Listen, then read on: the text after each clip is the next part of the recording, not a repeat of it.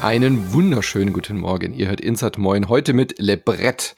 Das ist unser Format, bei dem wir euch nicht nur eins, sondern mehrere aktuelle Brettspiele, Gesellschaftsspiele oder Kartenspiele und alles, was da in dieser bunten Welt dazugehört, vorstellen und sie für euch äh, besprechen und rezensieren. Und dazu habe ich mir heute jemand ganz Besonderes vors Mikro geholt und hoffentlich als Wiederholungstäter hier auftauchend. Wunderschönen guten Morgen, Kron. Guten Morgen. Hallo. Hi. Ja, ich freue mich sehr, dass ich da bin, Manu. Ja, welcome back. Danke. Ja, ist, äh, ist, hat wieder gejuckt. Es gibt Redebedarf. Sehr schön. Genau, wir hatten ja schon mal gepodcastet und haben uns so ein bisschen ineinander in unsere bärtigen, wohligen Stimmen verliebt. Äh, die Chemie hat gepasst und dann haben wir gesagt, hey, warum machen wir das eigentlich nicht öfter? Und äh, das haben wir jetzt vor, oder? Du hast wieder richtig den Brettspiel-Virus in dir entdeckt, nachdem du ja so ein bisschen ja, pausiert in Anführungszeichen hast. Du hast, hattest dich ja so ein bisschen zurückgezogen aus der Rezensionsecke ja. und äh, hast jetzt gemerkt, warum muss ich mir eigentlich ständig Spiele selber kaufen? Ich kann doch auch drüber reden und musste anfragen. Das ist doch der eigentliche Grund, gib's zu. Ich bin einfach genau, bin arm geworden in den letzten zwei Jahren und äh, habe jetzt äh, keine andere Wahl. Nee, äh, Spaß beiseite. Nee, es, es, es, es hat ja immer äh, ein bisschen gejuckt. Ich habe ja auch gesagt, niemals nie und äh, man wird natürlich auch älter. Und jetzt weiß ich auch, warum du podcastest so gerne. Ja, das sehen die Leute dann nicht. Die Leute sehen jetzt nicht, dass ich eigentlich schon einen grau-weißen Bart habe und und stellen sich immer noch den jungen, jugendlichen Kron vor. Genau. Das finde ich auch ganz angenehm. Ja, das ist irgendwie, wir können jetzt so heimlich altern hinter dem Mikrofon und, und, und keiner merkt, dass wie alt wir sind. Du hast, du hast meinen Plan durchschaut, ja. ja du hast es genau richtig gemacht. Zu den Anfängen von YouTube, kurz dein Gesicht zeigen, einmal schön so mit Hyaluron und die Falten wegge boostet, genau. äh, einmal im, im Gedächtnis geblieben und dann jetzt der, der erfolgreiche Podcaster werden. Das finde ich einen guten Plan. Ja. Wobei ich mein, meine grauen Bartsträhnchen tatsächlich sehr, sehr, sehr gut finde. Also du, graue Haare im Bart sind cool. Du färbst ja eigentlich den Bart grau. ich mache den Clooney-Move und färb meinen Bart grau, genau. Ah. Verstehe. Ja. ja, nee, ich, äh, äh, ja, auf Instagram kann man ja tatsächlich mich altern Stimmt. sehen. Ich habe ja ein bisschen das quasi die Pause, man hat es ja da auch schon gemerkt. So ganz ohne geht nicht. Ich mhm. habe ja auch die ganze Zeit, ich spiele ja einfach weiter. Der Unterschied ist halt, jetzt spiele ich, was ich spielen will und, und teilweise war das dann halt wirklich, es ist diese, diese wöchentliche Verpflichtung. Es war einfach zu viel mit meinem mhm. anderen Job, aber jetzt brauchen ja nicht den ganzen Inhalt aus dem Grund macht Pause Video wieder aufarbeiten. Das könnt ihr euch gerne auch nochmal angucken. Die meisten Sachen sind immer noch aktuell. Aber das, äh, ich glaube jetzt, der Vorteil natürlich an so einem Mikrofon hier, ja, das, das schleppe ich dann auch mal irgendwie zu einem Projekt mit, mhm. wenn ich da halt irgendwie über die Drehbucharbeit nicht da bin, wo du bist. Also auch jetzt sind wir ja nicht im gleichen Zimmer und das ist ja einfach ein Vorteil. Man steckt das ein und äh, sendet die Stimme irgendwo hin. Und da bilde ich mir einfach ein, dass ich das einfacher zwischenpacken kann. Ab und genau. mal. Finde ich schön, ich freue mich drauf. Also Lebrett jetzt äh, in regelmäßigen Abständen mit dir. Wir aimen, wir zielen so ein bisschen für alle vier, fünf, sechs Wochen. Also einmal Aha. im Monat nehmen wir uns vor. Da wir jetzt aber kein äh, festes Datum dann immer ausmachen, gucken wir halt auch je nachdem, was haben wir gespielt, wie viel haben wir gespielt. Also wenn es mal fünf Wochen sind, dann ist auch okay. Aber so zehn bis zwölf Folgen im Jahr, denke ich, sind auf jeden Fall drin. Und äh, freue ich mich sehr drauf, da jetzt wieder einen festen Sparring-Partner zu haben. Genau. Was ist Librett, wenn ihr es noch gar nicht gehört habt?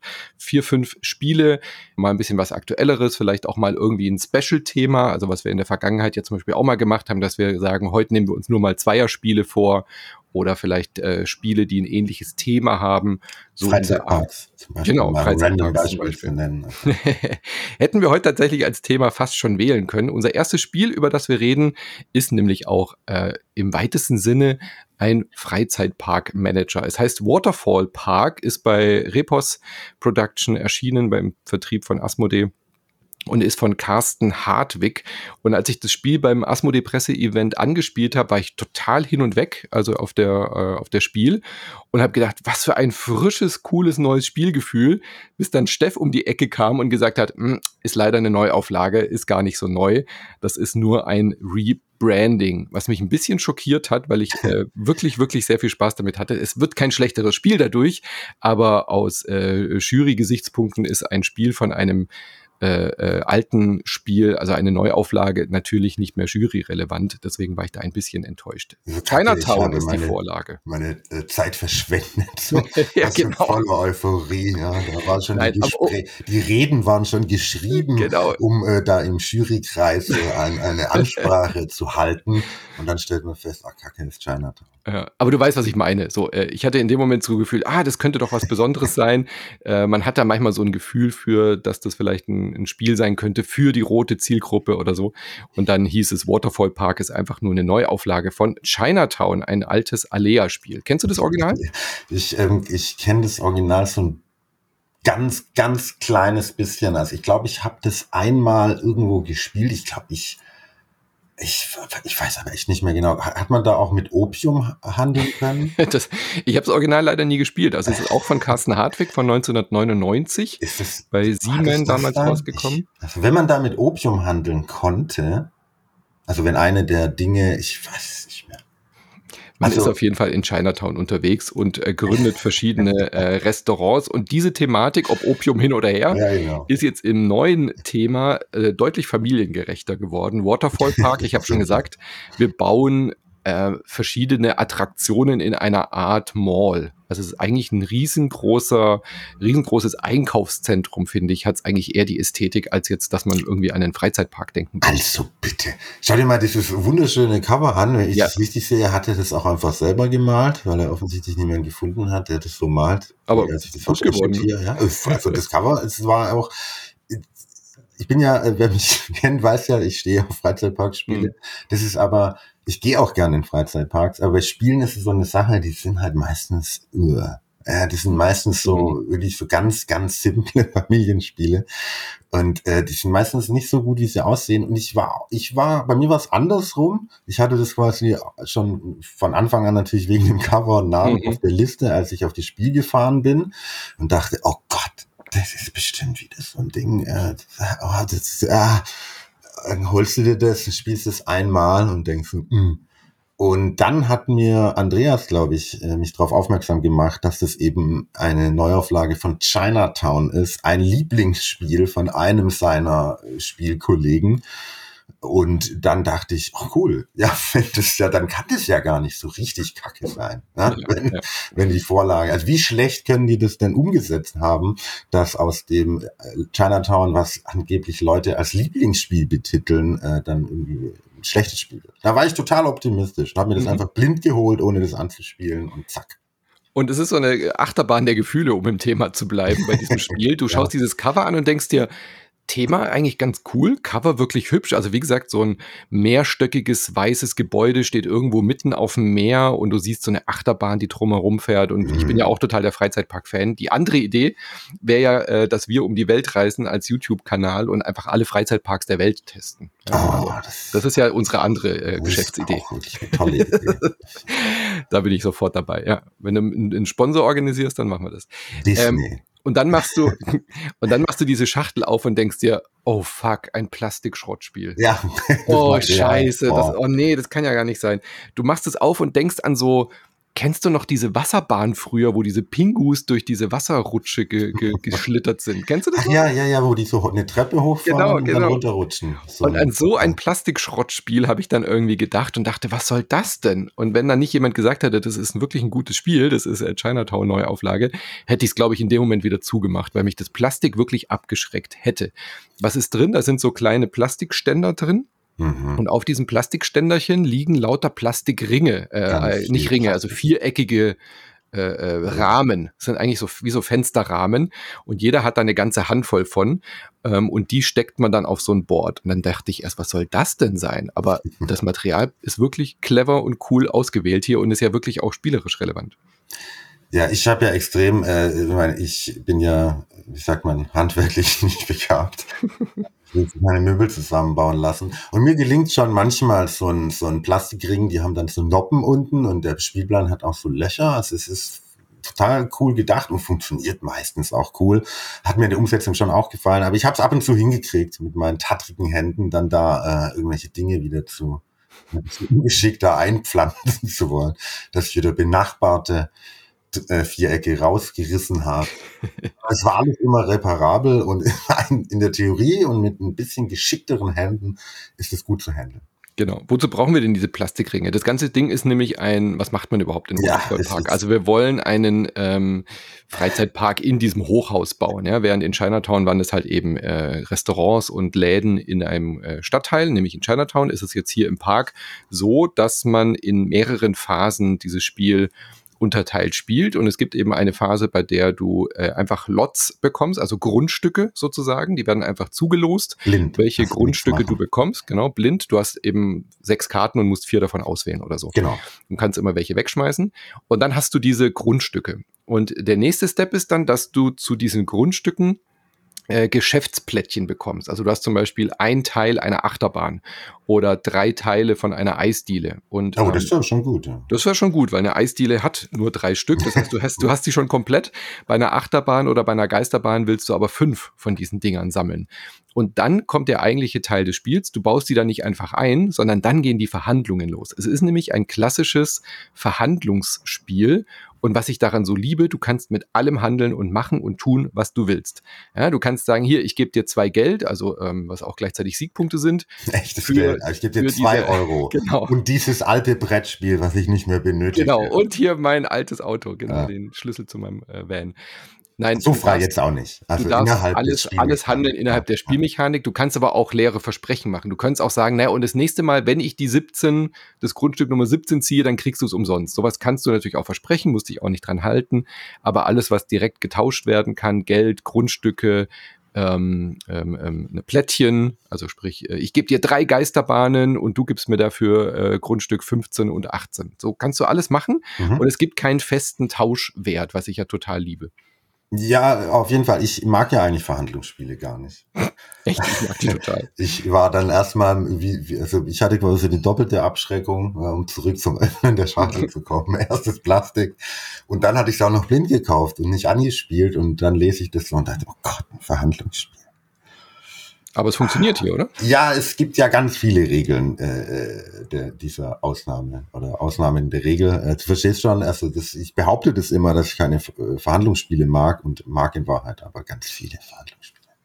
Also bilde ich mir das offensichtlich nur ein, wie ich mir mal eingebildet habe, keine Eisenbahnspiele zu mögen. Mhm. Jedenfalls tatsächlich habe ich das dann halt auch gespielt und das war ist eben durch dieses freie Verhandeln äh, hat es halt auch äh, zum Beispiel meine Tochter sofort verstanden, ja, und es ging einfach in der ersten Partie sofort munter äh, los, ja, und jeder hat da geguckt, dass er sein Zeug zusammenbekommt. Das hat einfach durch seine Einfachheit und ist wirklich nicht schwer zu verstehen. Ja, man bekommt random ein paar Grundstücke, markiert die mit seinen Dingern, bekommt man random noch ein paar Attraktionen, die decken alle gleichzeitig auf und dann sieht man schon, man hat halt von irgendwas vielleicht zwei und mehr als von den Einzelnen auf jeden Fall. Denkt sich, ah, da will ich jetzt die fehlenden haben. Und dann guckt man, oh, da drüben ist eine Geisterbahn. Oh, der hat auch eine Geisterbahn. Und was könnte der denn brauchen? Dann, ich biete dir die 17 gegen die Geisterbahn. Und es ist auch nicht wie bei Bonanza, dass man immer brav warten muss, bis man dran mhm. ist, sondern man darf sich in jede Verhandlung einklinken, Gegenangebote machen. Ist auch sehr wichtig. Schreien. So, nee, ich gebe dir zwei Achterbahnen dafür, genau. Nein, ich will die Achterbahn. Niemand darf Achterbahn bauen. Ich bezahle alles. Ja. ja. Ähm, und das wird dann einfach sehr lebendig und, und, und kann auch mal kurz laut werden, aber es ist ja maximal äh, nee, zu fünft habe ich das ja nie gespielt. Uh, ich auch nicht, nee, aber ich wollte an der Stelle genau auch sagen, es ist von drei bis fünf Spielende und äh, zu dritt ist es okay, aber wir hatten jetzt zu dritt öfter die Situation, dass halt einfach keine guten Tauschgeschäfte zustande gekommen sind, weil halt die Grundstücke waren nicht passend gelegen. Zu viert oder zu fünft funktioniert das natürlich per se erstmal ein bisschen besser, aber weil sehr viel mehr, mehr, mehr, Reibung. Man zieht ja ein bisschen unterschiedlich genau, Karten genau. dann im Spiel zu dritt. So. Ja, also aber, also, aber das Problem war, zu dritt hatten ja. wir ganz oft jetzt das Glück, dass man halt sehr viel passende Sachen für sich schon zieht und gar nicht so sehr tauschen muss. Ach weil man so, eben halt ja. mehr zieht und dann auch die Wahrscheinlichkeit, dass du drei oder vier Achterbahnen halt alleine zusammenkriegst, ist höher. Und dann geht so ein bisschen der Gag vom Spiel verloren. Also man kann es zu dritt spielen, am besten ist es zu viert oder zu fünft, würde ich sagen. Ja, vor allem halt, wenn sich alle gleich mögen. Wenn dann so zwei, so ein Pärchen, die dann untereinander so, hier kriegst du oh, drei Achterbahnen, ja, komm, für ein Küsschen. und der dritte am Tisch. Also so Leute schmeiße ich ja sofort raus. Also so Leute kann ich ja überhaupt nicht gebrauchen am Spieletisch. Ja. ja. man muss dann einfach, man muss halt wirklich dann äh, fair tauschen. Ja, das ja. ist Bei, bei so Area Control Spielen kann das hingegen hervorragend sein. Ja, wenn mhm. es dann so ein Couple War gibt, da kann es zu dritt ganz toll sein. Man besetzt alleine seine Länder und die greifen sich einfach nur noch abwechselnd gegenseitig an. Ja, kann auch funktionieren. Aber zurück zum Freizeitpark. Ja, also äh, bei uns hat es zu dritt tatsächlich auch funktioniert.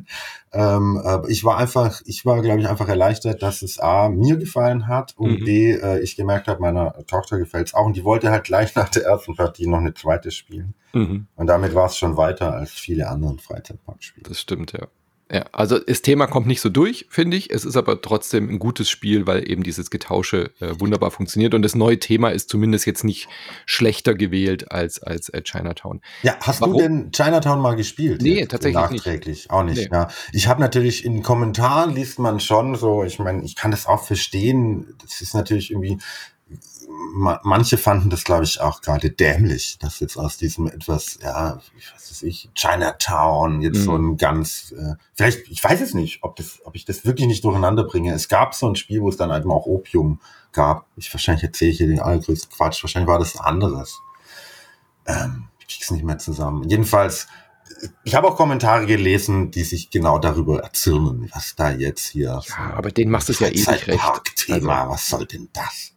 Äh, es ist halt sehr viel familiengerechter. Äh, also du würdest vielleicht nicht auf die Idee kommen, mit deiner Tochter Chinatown zu spielen, aber beim Waterfall Park packt man es dann halt doch mal auf den Tisch, auch mit Familienmitgliedern. Ja, auch krongerechter. Also ich, ja. äh, ich habe es blind gekauft, weil es Waterfall Park heißt. Genau. Ja, das, äh, da für meine spezielle Zielgruppe Report alles richtig gemacht. Ich habe nicht mal einen Platz auf dem Anspieltisch an der Messe einnehmen müssen. Ich habe das anhand des Covers gekauft, was ich mir eigentlich abgewöhnen wollte, ähm, mich, mich auch mehr ähm, zu informieren, bevor ich Spiele kaufe.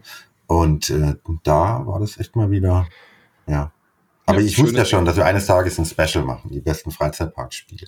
genau, da kommt es dann wieder. Um das noch kurz zu Ende zu führen, warum tauschen wir überhaupt alles? Das ist nämlich auch eine ganz coole Mechanik, äh, die mir Freude macht. Du musst nämlich immer überlegen, wann baue ich denn meine Plättchen dann wirklich in die Grundstücke ein? Also wenn ich jetzt schon mal drei Grundstücke mir ertauscht habe, die nebeneinander sind, dann kann ich da ja schon mal drei Teile meiner Achterbahn oder meiner Geisterbahn reinbauen, weiß aber ja nicht, ob ich sie vielleicht vervollständigen kann. Ja? Also kriege ich noch ein viertes und fünftes Plättchen, um dann wirklich die Gesamteinkommen Einkommen davon zu kriegen. Denn ich kriege nur gutes Einkommen, wenn ich äh, eine Attraktion komplett habe. Wenn, die, wenn sie unvollständig und nur teilweise aufgefüllt ist, ähm, existiert, dann nimmst du halt deutlich weniger Geld pro Runde ein. Und da wir ja nur vier Runden spielen, ist es halt schon auch relevant zu überlegen, riskiere ich's, baue jetzt da schon mal die Achterbahn hin mit der Gefahr, dass ich es vielleicht gar nicht bekomme oder dass mir das vielleicht dann äh, weggetauscht wird. Und du machst dich halt auch angreifbarer wenn du da schon mal eine, äh, schon quasi dein Statement setzt, ich habe jetzt hier die Geisterbahn und drei Stück, dann wird natürlich das Grundstück, was daran anschließt, für die anderen Leute sehr viel lukrativer, das mit dir zu ertauschen. Ja? Als wenn du sagst, oh, ich habe da ja eh noch nichts, das ist ja nur ein leeres Grundstück. Und ja, das alles fällt natürlich in diese Überlegung mit rein. Aber gleichzeitig äh, ist es natürlich auch wieder attraktiv, zu bauen, weil ein bisschen mhm. was schütten die unfertigen Attraktionen halt doch aus. Und genau. wenn man gar nichts baut, dann funktioniert es auch nicht. Ja? Funktioniert es nicht. Sehr schön. Waterfall Park, drei bis fünf und dauert so, wie lange habt ihr immer gespielt? Also unter einer Stunde ist man da durch. Unter einer Stunde ist man durch. Ja. Gut, dann kommen wir zum nächsten Spiel. Dauert auch 60 bis 90 Minuten, äh, so erfahrungsgemäß. Heißt Kingscraft, ist bei Skellig Games erschienen von einem deutschen Autor namens der David, David wollte ich jetzt schon sagen, David Kühn den du ja, äh, glaube ich, auch ein bisschen persönlicher kennst, gell? Ja, mit der ist äh, tatsächlich äh, seit kurzer Zeit, äh, wir haben uns irgendwie in so einer Lasertag-Gruppe getroffen und haben uns da kennengelernt beim Lasertag-Spielen über einen anderen Freund und ähm, dann ist er jetzt seit kurzer Zeit in meiner Spielegruppe gelandet, tatsächlich, und kommt ab und zu hier zum Spielen vorbei. Auf Boardgame Geek steht Young Boardgame Designer from Berlin. Ja, sehr gut. Der Untertitel ist ganz schön: Rise from Nobody to King in 60 Minutes. Also, das ist wirklich auch so der Anspruch von einem Nobody zu einem Königsmörder oder Königinnenmörder zu werden innerhalb einer Stunde. Das ist tatsächlich das Versprechen und es funktioniert ja auch. Und das Spiel ist ein ja, wie soll man das denn sagen? Es greift quasi Thematiken auf, die man aus klassischen Videospielen auch kennt. Ja, also aus Rollenspielen, äh, Craften gehört dazu, man hat eine Schmiede und wir versuchen eben als Aspirant, als Königsmörder äh, uns so auszurüsten, dass wir irgendwann im Laufe des Spiels als erster den König oder die Königin ermorden und selber zum König oder zur Königin werden. Das genau. ist eigentlich schon das gesamte Spielkonzept. Ein Kingslayer Race. Ja? Genau. Wer schafft es am schnellsten, sich die nötigen Waffen zusammen zu craften, um äh, den bösen König oder die böse Königin umzuhauen? Wie machen wir das denn? Ja, es, es ist ein Würfelspiel letztlich. Also äh, wir äh, wer Abneigung gegenüber oh ja, genau. Gute Warnung. hat, der kann eigentlich, kann eigentlich jetzt schon zum nächsten Spiel skippen. Ja? Also, ja, ja, ähm, stimmt wohl. Ja. Man braucht auch ein bisschen Fortuna auf seiner Seite. Und ähm, man braucht auch eben ein Gefühl für Timing, deswegen meine ich mit Race. Also man muss abschätzen können. Das hat zum Beispiel bei uns in der ersten Partie am allerlängsten gedauert. Also wie lang muss ich mir da jetzt Sachen zusammen craften, ähm, bis ich mich trauen kann, quasi in diesen, in diesen Kampf mhm. mit dem König zu stürzen. Ähm, und da lernt man dann äh, schnell, dass, dass da vielleicht so, sich ein bisschen Mut, also so ein bisschen Push Your Luck ist quasi auch noch dabei. Also es ist ein Würfelspiel mit Push Your Luck Elementen, weil man da natürlich den Moment auch abgreifen muss. Wann glaube ich denn genug Equipment zusammengecraftet zu haben, mhm. um, äh, um mich in den Kampf mit dem König zu stellen? Und wer es natürlich am frühesten schafft, äh, wird belohnt. Genau, es ist ein ganz klares Wettrennen mit einer sehr, sehr starken Risikoabwägung. Also ja. ich habe äh, bei der einen Partie habe ich äh, dreimal versucht, einfach unglücklich gegen ein viel zu starkes äh, Level 3 Monster. Du hast für äh, Level 1, Level 2 und Level 3 Stärke Gegner, die du quasi looten kannst. Also du kannst einfach versuchen, gegen die zu kämpfen und wenn du es schaffst, bekommst du einen sehr, sehr starken Ausrüstungsgegenstand. Und ich hätte Chancen gehabt, aber eben sehr kleine, dieses Level 3 Monster zu besiegen. Habe es dann dreimal probiert und dann war ich natürlich total abgeschlagen, weil mein Glück halt nicht äh, funktioniert hat. Aber hätte ich das geschafft beim ersten oder zweiten Versuch, hätte ich wahrscheinlich einen deutlichen Vorsprung gehabt. Also so, so Abwägungen muss man treffen. Oder man geht eben auf Nummer sicher und äh, das Spiel hat einen sehr coolen Kartenmechanismus. Du hast immer sieben Aktionskarten auf der Hand. Genau, alle suchen gleichzeitig eine aus davon, legen die dann genau. auf den Tisch, auch wenig Downtime sozusagen, dann decken die Voll. alle auf und dann wird eben in der äh, Reihenfolge, die dann eben diese Karten vorgeben, werden dann die Aktionen aus. Genau, also du hast zum Beispiel eben einen Kampf gegen ein Monster ähm, oder äh, du gehst in die Schmiede und gehst einfach arbeiten. Du kannst aber auch dann quasi deine Leute verraten und mal als Wachdienst für den König arbeiten und kriegst dafür einen einfachen Gegenstand einfach so geschenkt. Ja, das ist gerade hinten raus, cool. wenn man das Gefühl hat, so, oh je, äh, da geht da vielleicht einer gleich mal hin und dann will man will man es einfach dem noch ein bisschen äh, in die Suppe spucken und vielleicht den Showdown herauszögern. Ähm, es ist natürlich aber auch auf dem Markt, also das haben wir auch noch nicht gesagt, es ist so ein, ein großes, schmales, aber langgezogenes Brett, wo äh, ganz viele Karten drauf liegen. Und es gibt aber all diese Dinge, die man craften kann, jetzt nicht irgendwie fünfmal oder so äh, pro Spieler, sondern es gibt die halt einmal. Mhm. Das ist sehr entscheidend. Ja. Absolut, weil die auch aufeinander aufbauen, was eben auch wieder, wie du gesagt hast, so diese Anleihen an Games, ja, man verbessert dann so seine mhm. Gegenstände. Ähm, ähm, das ist wirklich toll gemacht, auch in der Illustration wird es aufgefangen. Ja. Ist ja auch aufgefallen bestimmt, dass man so diese Elemente, die schon der Gegenstand in seiner einfachen Form hat, mhm. da dann auch in der, in der ganz komplexen Form, äh, manchmal in verspielter anderer Form noch aufgegriffen wird. Ja, ist wirklich auch schön illustriert von äh, Roman Kucharski. Da ganz viele Items da liegen und die werden halt äh, besser. Du hast so drei Etagen auf diesem Tableau und du siehst dann halt einfach zwei Gegenstände, die nebeneinander liegen. Da geht dann so ein Pfeil nach unten so schräg, beide Pfeile. Also wenn du diese mhm. beiden Gegenstände vom Level 1 hast, kannst du daraus in der Schmiede einen Gegenstand Level 2 machen. Hast du zwei Level 2 äh, Gegenstände, die nebeneinander liegen, kannst du daraus logischerweise den Level 3 Gegenstand machen. Das kann dann zum Beispiel ein magischer Umhang sein, der dir 25 Rüstung gibt. Genauso gut kannst du dir aber irgendwie Schuhe craften, damit du früher dran bist, äh, was dann für das Wettrennen auch wieder relevant ist. Wer darf zuerst den König oder den Gegner angreifen? und so weiter und so fort. Man kann es auch entscheiden, will ich vielleicht mehr Würfel? Also es gibt starke Waffen, die geben dir äh, vier extra Würfel kannst du natürlich potenziell mehr Schaden machen, kannst aber auch auf Nummer sicher gehen und sagen, nee, ich craft lieber den anderen Gegenstand, der gibt mir einfach plus 12 Stärke auf meine Würfel ja, oder 14 oder was auch immer, dass du eben weniger Glückskomponente hast. Dann kannst du auch seltene Gegenstände bauen, die dir dann einen W12 geben statt einem W6. Auch solche mhm. Sachen. Und äh, sehr viel Varianz in diesem Spiel. Weil dieses Tableau dann auch immer äh, eins fehlt immer aus diesem Tableau. Genau. Das heißt, manche Gegenstände sind mal dabei, manche nicht. Dadurch ergeben sich natürlich auch wieder andere benachbarte Kombos von neuen Gegenständen und wirklich sehr intuitiv, sehr locker, flockig zu spielen. Also du erklärst dieses Spiel in ja, fünf bis sechs Minuten. Du gehst diese sieben Aktionen durch. Drei davon sind eigentlich eh die gleichen oder vier, indem du halt einfach kämpfst. Und man spielt es auch äh, in unter einer Stunde dann locker runter. Ja, das, ist, das Versprechen ist wirklich gehalten. Also wir ja. haben es gestern zum Beispiel zweimal direkt nacheinander gespielt. Einmal in der Basisversion. Mhm. Da hat, haben einfach alle die gleichen Startcharaktere. Ja, und, und dann kannst du die Tableaus umdrehen. Nein, ich habe zweimal verloren. Weil ich, wie gesagt, ich habe zu viel riskiert in der ersten Partie und bei der zweiten war ich eine Runde zu spät. Also ich habe mir jetzt vorgenommen, ich heile mich jetzt noch und dann gehe ich zum König und natürlich wurde der König genau eine Runde vorher geslayed. Hätte ich da Glück gehabt, hätte ich vielleicht noch Chancen gehabt. Und auf der Rückseite der Tableaus, so wie bei den Andor-Tableaus quasi, hast du so halt so einen Charakter, du hast vier Ausrüstungsgegenstände und vier Item-Slots, wo du einfach Gegenstände zum Craften aufheben kannst. Mhm. Und wenn du die umdrehst, dann hat jeder Charakter nochmal unterschiedliche Voraussetzungen. Ich hatte dann zum Beispiel einen Magier, der mehr mit den Tränken agieren kann. Es gibt eine Händlerin, die nochmal was bekommt, wenn du abschätzen kannst, was jetzt gleich als nächstes gecraftet wird. Es gibt eine Assassine, die natürlich zweihändig äh, Waffen tragen kann und so weiter und so fort. Also sehr, man merkt, dass David Kühn da, glaube ich, auch würde ich jetzt einfach mal vermuten, auch ein Videospieler ist und dort äh, sehr viel Inspiration sich hergenommen hat. Ja, du, wir haben es, wie gesagt, in, in der Lasertech-Halle kennengelernt. da ist alles vorstellbar bei David. er trifft ihn an den ungewöhnlichsten Orten. Äh, ja, es ist sein, ähm, sein erster Release ja, ja, auch, haben wir das dazu mhm. gesagt. Also nee. Kingscraft ist sein erstes Brettspiel. Um, ähm, und äh, ja, beschreibt sich selbst hier äh, das klassische RPG Adventure sozusagen in ein, ein Brettspiel gepackt und äh, ich finde, das ist tatsächlich gelungen. Ich muss aber zugeben, wir haben es einzeln gesagt, ja, ich meine, ich äh, er ist jetzt hier Teil meiner Brettspielrunde, ein absolut sympathisches Kerlchen, mag den total gerne und deswegen äh, bin ich natürlich befangen. Ja.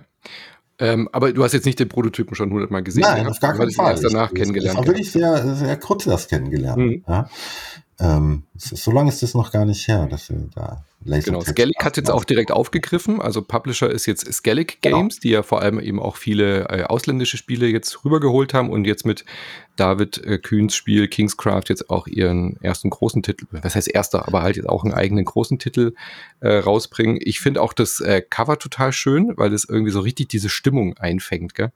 Die, da, da, sieht man so einen Schmied vorne und dann sieht man aber, wie die Leute mit den frisch geschmiedeten Sch äh, Waffen so hinten in, äh, zum Horizont laufen, um den König zu stürzen und dann wie so ein, wie so ein güldener Schatten ist dann die Krone des aktuellen Königs. Und auch da gibt es ja Abwechslung, habe ich schon gesagt. Es gibt dann verschiedene Königs- und Königinnenkarten, die auch immer sehr unterschiedliche Voraussetzungen haben, also die halt unterschiedlich stark würfeln.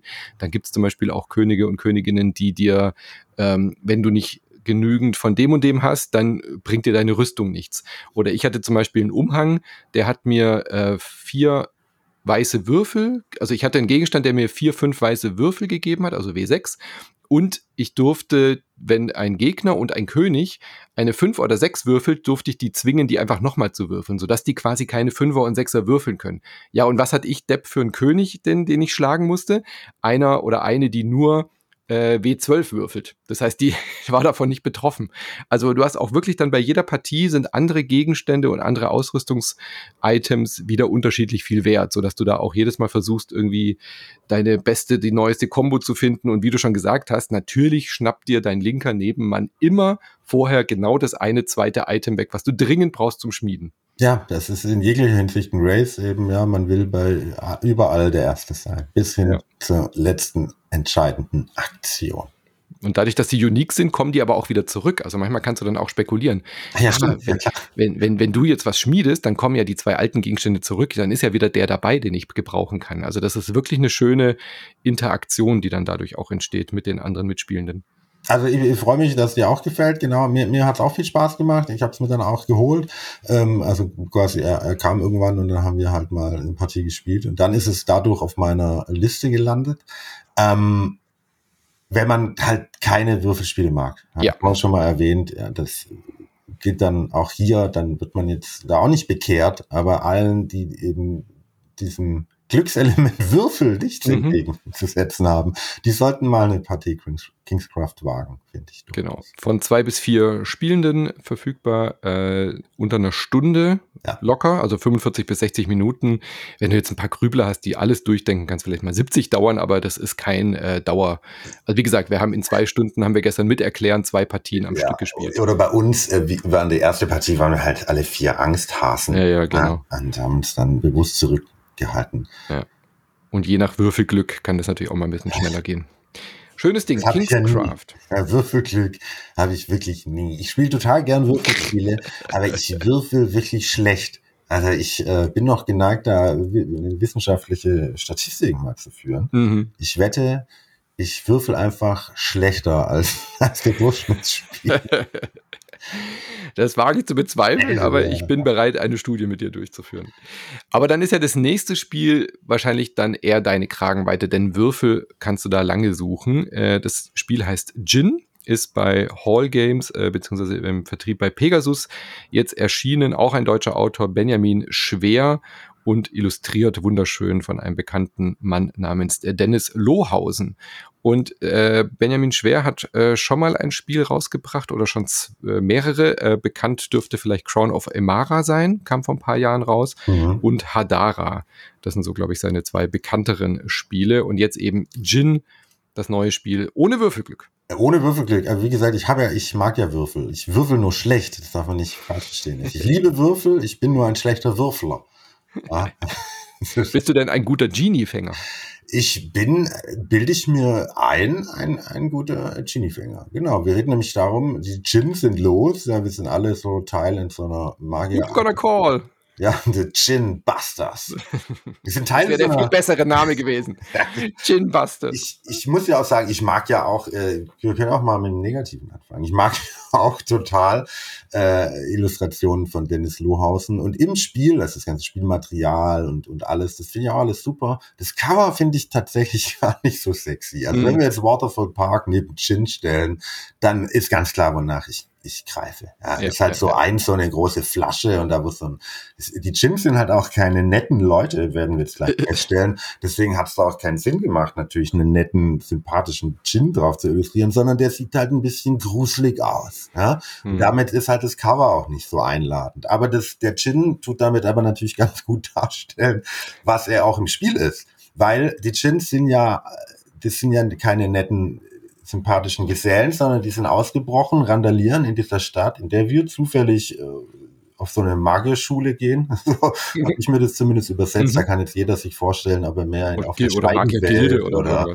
ja. oder bei Harry Potter ist oder so. Aber wir sind halt auf jeden Fall magisch begabte Leute und werden dann ausgesandt, ja, wie so eine Abschlussprüfung der extra harten Art und jetzt in der Stadt diese, diese terrorisierenden Djinn wieder einzusammeln. Ey, ganz ehrlich, warum, äh, also bitte äh, Benjamin und äh, Dennis, warum habt ihr euch nicht die, und Pegasus, warum habt ihr euch nicht die Ghostbusters-Lizenz für dieses Spiel geholt? Ich hätte so gefeiert. Das wäre so ja, geil gewesen, einfach ein offizielles Ghostbusters-Spiel zu oh, haben. Ja, das stimmt. Vielleicht kann man da ja, da kann man ja vielleicht auch, ja, also, äh, es kann ja noch kommen. Kann man modden. Ja, genau. Ja? Genau, aber es hat schon sehr viel Ghostbuster-Feeling. Also wir sind ausgesandt, diese Djinn zu besiegen. Und äh, das ist ja gar nicht so einfach. Also da müssen wir äh, ein bisschen was zu tun. Ja, man, man muss vor allem sich eben durch diese Stadt bewegen und ganz, ganz, ganz los erinnert es vielleicht an sowas wie Istanbul, also mhm. solche Spiele, wo man einfach eine gute Routenplanung braucht, um äh, eben ja die, die ausliegenden Wege besser zu nutzen, als es die anderen Spieler und Spielerinnen tun. Ja, das ja. ist so ein bisschen der Trick bei Chin, wie auch bei Istanbul. Ja, alle haben das gleiche Brett. Da wird auch nicht wie in einem verrückten Labyrinth irgendwas gedreht, verschoben gemacht. Es ist quasi eine zufällige Auslage, die da jedem Spiel eben auch ein bisschen Varianz reinbringt, weil die Orte anders verteilt liegen und man muss sich da eben immer eine neue Route überlegen, wie mache ich jetzt das am besten? Man braucht eben einen Haufen verschiedene Dinge, um so einem Gin loszuwerden. Das heißt, man muss auch verschiedenste Orte besuchen, um die entsprechenden Materialien zusammenzubekommen und dann auch noch dahin, wo der Gin ist und den einfangen und so weiter. Und deswegen, ja, da muss man dann schon mal ein bisschen grübeln. Ja, gehe ich jetzt hier hin und dann dahin? Dann gibt es die Orte noch in zwei verschiedenen ähm, Stärken, wenn man mhm. so möchte. Also ein Ort, wo die Aktion halt in einer schwachen Form ausgeführt wird und ein Ort, wo die Aktion in einer stärkeren Form ausgeführt wird. Und da gilt es dann halt einfach den besten Weg zu suchen, wie man am schnellsten ans äh, gewünschte Ziel kommt. Genau, und das ist ganz klassisch. Also sind sehr viele bekannte Elemente in diesem Spiel drin, die halt so neu miteinander vermixt sind, so typische Euro-Game-Mechaniken, die aber hier eine neue, frische Kombination ergeben, wie ich finde. Ähm, das mit dem Routenplan ist vor allem interessant, dass die, die Meistermagier, die wir da haben, wirklich auch zweiseitig bedruckt sind. Also du hast eine Gesichtsseite und du hast eine Seite mit Rücken. Und das ist tatsächlich relevant, weil du nicht wie bei den meisten Euro-Games einfach von jedem Punkt aus überall hin kannst, wo ein Strich ist, sondern du musst immer in Laufrichtung weiterlaufen. Ja, also du darfst nicht rückwärts laufen. Das ist wirklich eine kleine Besonderheit hier in dem Spiel, die auch optisch aufgegriffen ist und die spielerisch echt einen Unterschied macht, weil du eben nicht umdrehen kannst. Warum wird nicht erklärt? Warum können diese Magier nicht rückwärts laufen? Keine Ahnung. können magische Dinge und äh, Wesen in Flaschen stopfen, aber rückwärts laufen ist äh, äh, No-Breaker. Ist in diesem Universum nicht möglich. Gut. Ähm, Finde ich ganz süß, aber dann klar auch wieder Eurogame, du brauchst halt verschiedene Ressourcen. Aber es fühlt sich nicht an wie so ein 0815 Ressourcentauschspiel, sondern wirklich schön thematisch aufgegriffen. Du musst Flaschen besorgen. Ja, die Flaschen, genau, du musst Flaschen besorgen, du musst Korken besorgen. Die Flaschen haben äh, Farben. Ein blauer Genie geht natürlich nur in eine blaue Flasche, ist halt so. Magie ist eine komplexe Angelegenheit, genau, das weiß eben. jeder, der mal versucht hat zu zaubern. Eben, die haben auch Anspruch, die Gins, ja, die gehen doch nicht in eine braune Flasche. Und äh, wenn du dann alles zusammen hast, musst du die auch noch fangen. Das kostet dann natürlich auch noch magische Energie. Wenn du die selber nicht leisten kannst, musst du noch Söldnermagier anheuern, die in der Taverne auf dich äh, warten, aber natürlich auch nicht umsonst arbeiten. Das heißt, du musst dafür auch noch Geld besorgen und so weiter und so fort. Und äh, man hat so ein richtig schönes Progressionssystem in diesem Spiel. Ja, alles, was du tust, macht entweder deinen Charakter besser. Das heißt, du kannst auf deinem Tableau. Ich musste total an die die die, Tavernen im Tiefental oder wie hieß es? Äh, ja, die Tavernen im Tiefental. Genau. Tiefental, genau, äh, denken, dass du dein Tableau so ausbaust. Also du kannst, äh, du kannst dir neue Klamotten schneidern lassen, die dir deinen Charakter verstärken. Du kannst dein äh, Reservat erhöhen, damit du mehr magische Energie speichern kannst. Du kannst äh, Katakomben oder, oder Geheimgänge in diesen Katakomben bauen, so dass du immer auch bei den schwächeren Aktionsplättchen nochmal eine Bonusaktion hast und so weiter und so fort. Du kannst diese Flaschen besorgen, dann kannst du noch Schlüssel dir besorgen, damit du die Schatztruhen, die auf dem Weg liegen oder versteckt sind, noch besser aufschließen kannst, damit du da nochmal mehr Ressourcen bekommst. Und das macht richtig Spaß. Ich finde es eine richtig coole Mischung, da durch diese Stadt zu laufen, zu planen. Da kriege ich zwei Flaschen, ah, da habe ich keine Korken, dann muss ich da noch mal auf den Markt. Dann ähm, kommt ja auch noch dazu, die können nicht nur rückwärts gehen, sondern äh, wenn ein Ort von einer Figur, also wenn du da schon stehst, muss ich mich halt entscheiden, gebe ich dir Geld als äh, Wegzahlung sozusagen, dass ich auch an diesen Ort Istanbul. darf. Ja, genau.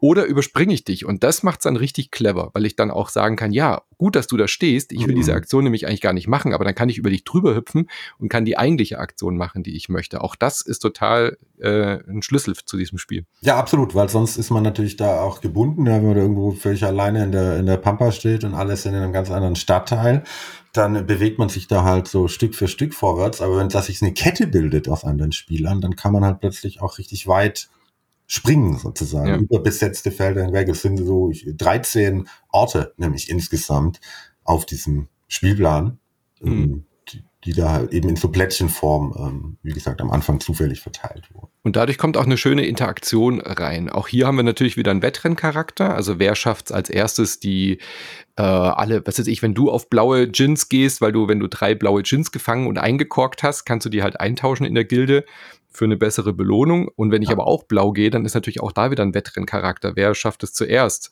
Oder wer holt sich vielleicht zuerst diesen einen Ausrüstungsgegenstand, den ich möchte? Also für einen Eurogame tatsächlich auch sehr viel Interaktion, nicht nur durch den Wettrenncharakter, sondern eben auch durch diese Bewegung auf dem Tableau. Geht auch alleine, hat auch einen Solo-Modus. Ähm, äh, zu zweit und zu dritt ist es ein gutes Spiel. Zu viert ist dann halt richtig viel los mit dem Überspringen und so. Ja, ich habe bis jetzt immer nur zu dritt gespielt ja, bisher. Zu dritt und viert, ich weiß nicht, also alleine habe ja, ich jetzt nicht gespielt. Solo-Modus ähm, ist eh nicht so meins, ja. Aber ja. ich wollte nur sagen, dass es geht. Ja, ich, also haben wir erwähnt, es gibt ja auch so Boss-Chins, also so, so, mhm. so dickere, äh, dicke und äh, das ist quasi dann auch, wenn die quasi alle eingesammelt sind, ist es dann ist Spielende vorbei und dann zählt man halt Punkte für all das Zeug, was man da eingesammelt hat und äh, ja, üblich gewinnt der halt mit den meisten Punkten. Ich finde es aber auch, also mir hat äh, das Einzige, was ich, was ich da negativ zu sagen habe, ist, finde ich, finde der Look, das ist, wirkt schon ein bisschen altmodisch, altbacken, mhm. ja. würde ich sagen. Also vom Cover angefangen bis ja, zum Spielbrett. Tatsächlich, also da ist das ist jetzt nicht so, dass man sich da Bilder anguckt und dann, oh wow, what the, what the fire, wow jetzt geht's aber los. Also das besticht tatsächlich einfach, das ist dann, das hat eine gut lesbare Symbolsprache und alles ist, ist auch gut lesbar und so, aber äh, ich meine es jetzt eher, ähm, als ich meine Liste habe und die meiner Familie kurz vor der Abfahrt nach Essen damals zur Messe letztes Jahr, nicht letztes Jahr, im Oktober, im Oktober äh, gezeigt habe, da, äh, was hier, wie sieht das denn aus und äh, mhm. müssen wir das haben? Und da hatte ich mich dann eben zum Glück so ein bisschen dann schon mit der Mechanik beschäftigt und konnte dann dagegen argumentieren und sagen, nein, nein, das hat so Istanbul-Vibes und wir sind mhm. Magier und fangen Chin an. Ah, Mhm. Ich weiß genau, was du meinst. Das Spiel ist einfach nicht sexy und damit will ich die, die, die künstlerischen Fähigkeiten von Dennis Lohausen gar nicht äh, schlecht reden, weil das Spiel ist total detailverliebt. Ja, also die Meeples sind äh, man muss sie auch nicht bekleben. Das Material ist wirklich toll. Das sind äh, Holzschlüssel dabei und äh, selbst die Ausrüstungsgegenstände. Ja, du hast eben so Hut, also äh, Zauberstab, Hut ja. und Rock oder was äh, und hast da drei Karten und daraus bildet sich so dein Charakter und das ist so detailverliebt, dass selbst die Karten auf der Rückseite unterschiedlich illustriert sind. Also du hast verschiedene Hüte, du hast verschiedene Zauberstäbe. Also Dennis Lohausen hat sich da wirklich reingehängt, auch in die Detailverliebtheit. Damit da kann man gar nichts dagegen sagen. Aber dieses Spiel, wenn mir jetzt jemand dieses Spiel hinstellt und sagt, das ist von 1993, hätte ich mich jetzt auch nicht gewundert. und ich meine das gar nicht so negativ, wie es klingt, aber es wirkt nicht wie ein modernes, sexy Brettspiel. Also wenn ich jetzt hier das im Regal stehen habe und die Leute sollen sagen, auf was sie Bock haben, dann gibt's halt sehr viel, viel mehr andere Spiele, wo man allein vom Cover und von der Thematik und von der Gestaltung her sagen würde, oh, das reizt mich, das will ich spielen. Ja, ja die sind in ihrer Präsentationsform irgendwie Genau, mit der Zeit gegangen sind. Und da ist irgendwo das, das so ein bisschen, wie du sagst, äh, es hätte auch in den späten 90ern rauskommen können, äh, in so einem Zeitreise-Universum. Keiner hat sich gewundert. Aber äh, die Mechanik hätte halt äh, auch damals wie heute funktioniert. Und das ist mhm. vielleicht natürlich, ist das auch eine Ansage, ja. Was soll das ja. alles? Hier gibt es keine Plastikminiaturen und auch nicht, ja, es ist halt, äh, das ist, was ist, alles ist sehr, ist, wie du sagst, ist ja tolles Material. Es ist toll gestaltet und, und funktional und übersichtlich und da gibt es dann auch keine Rückfragen, was bedeutet das? Und es ist ja, tolle Ikonografie. Ja. Genau ähm, das ist auch viel wert, weil ich, ich, ich hasse das inzwischen. Also diese, mhm. ja, wenn das schlecht lesbar ist und es sich widersprechende Ikonografie und Symbolsprache und weiß der Kuckuck, das ist alles ganz furchtbar. Und das ist halt hier einfach äh, nicht der Fall. Das ist äh, einfach in jeglicher Hinsicht sauber gearbeitet. Und man kriegt mhm. wirklich ein tolles Spiel. Also für mich ist Chin ein absolutes Highlight, muss ich mhm. mal sagen. Ich muss aber auch dazu sagen, Istanbul ist eins der Eurogames, das bis heute bei uns mhm. gespielt wird. Äh, auch wenn wir irgendwo mit dem Camper unterwegs sind und es regnet, das ist eins der wenigen Brettspiele, die wir auch wirklich regelmäßig als App spielen. Warum gibt's die Erweiterung nicht? An der Stelle immer eingeworfen. ja, auch als App. Also kommt schon, Leute. So, so unbenutzt kann er. Es kann doch nicht so schwierig sein, die Erweiterungen da rein zu programmieren. Ja. Zurück zu, also da sieht man schon irgendwie Routenplanungsspiele, ähm, die machen mir irgendwie Spaß. Yokohama macht mir Spaß, Istanbul macht mir Spaß und Chin macht mir auch sehr viel Spaß. Man muss vielleicht ab und zu die Leute überreden, ja, ich sagen, huch, wie sieht das denn aus? Aber deswegen war es uns auch beiden wichtig, das hier vorzustellen, weil das vielleicht viele nicht anspricht. Es ist wirklich ein kleiner Geheimtipp, glaube ich, würde ich auch sagen. Es ist ein wirklich tolles Spiel, gefällt mir auch sehr, sehr gut in diesem Jahrgang.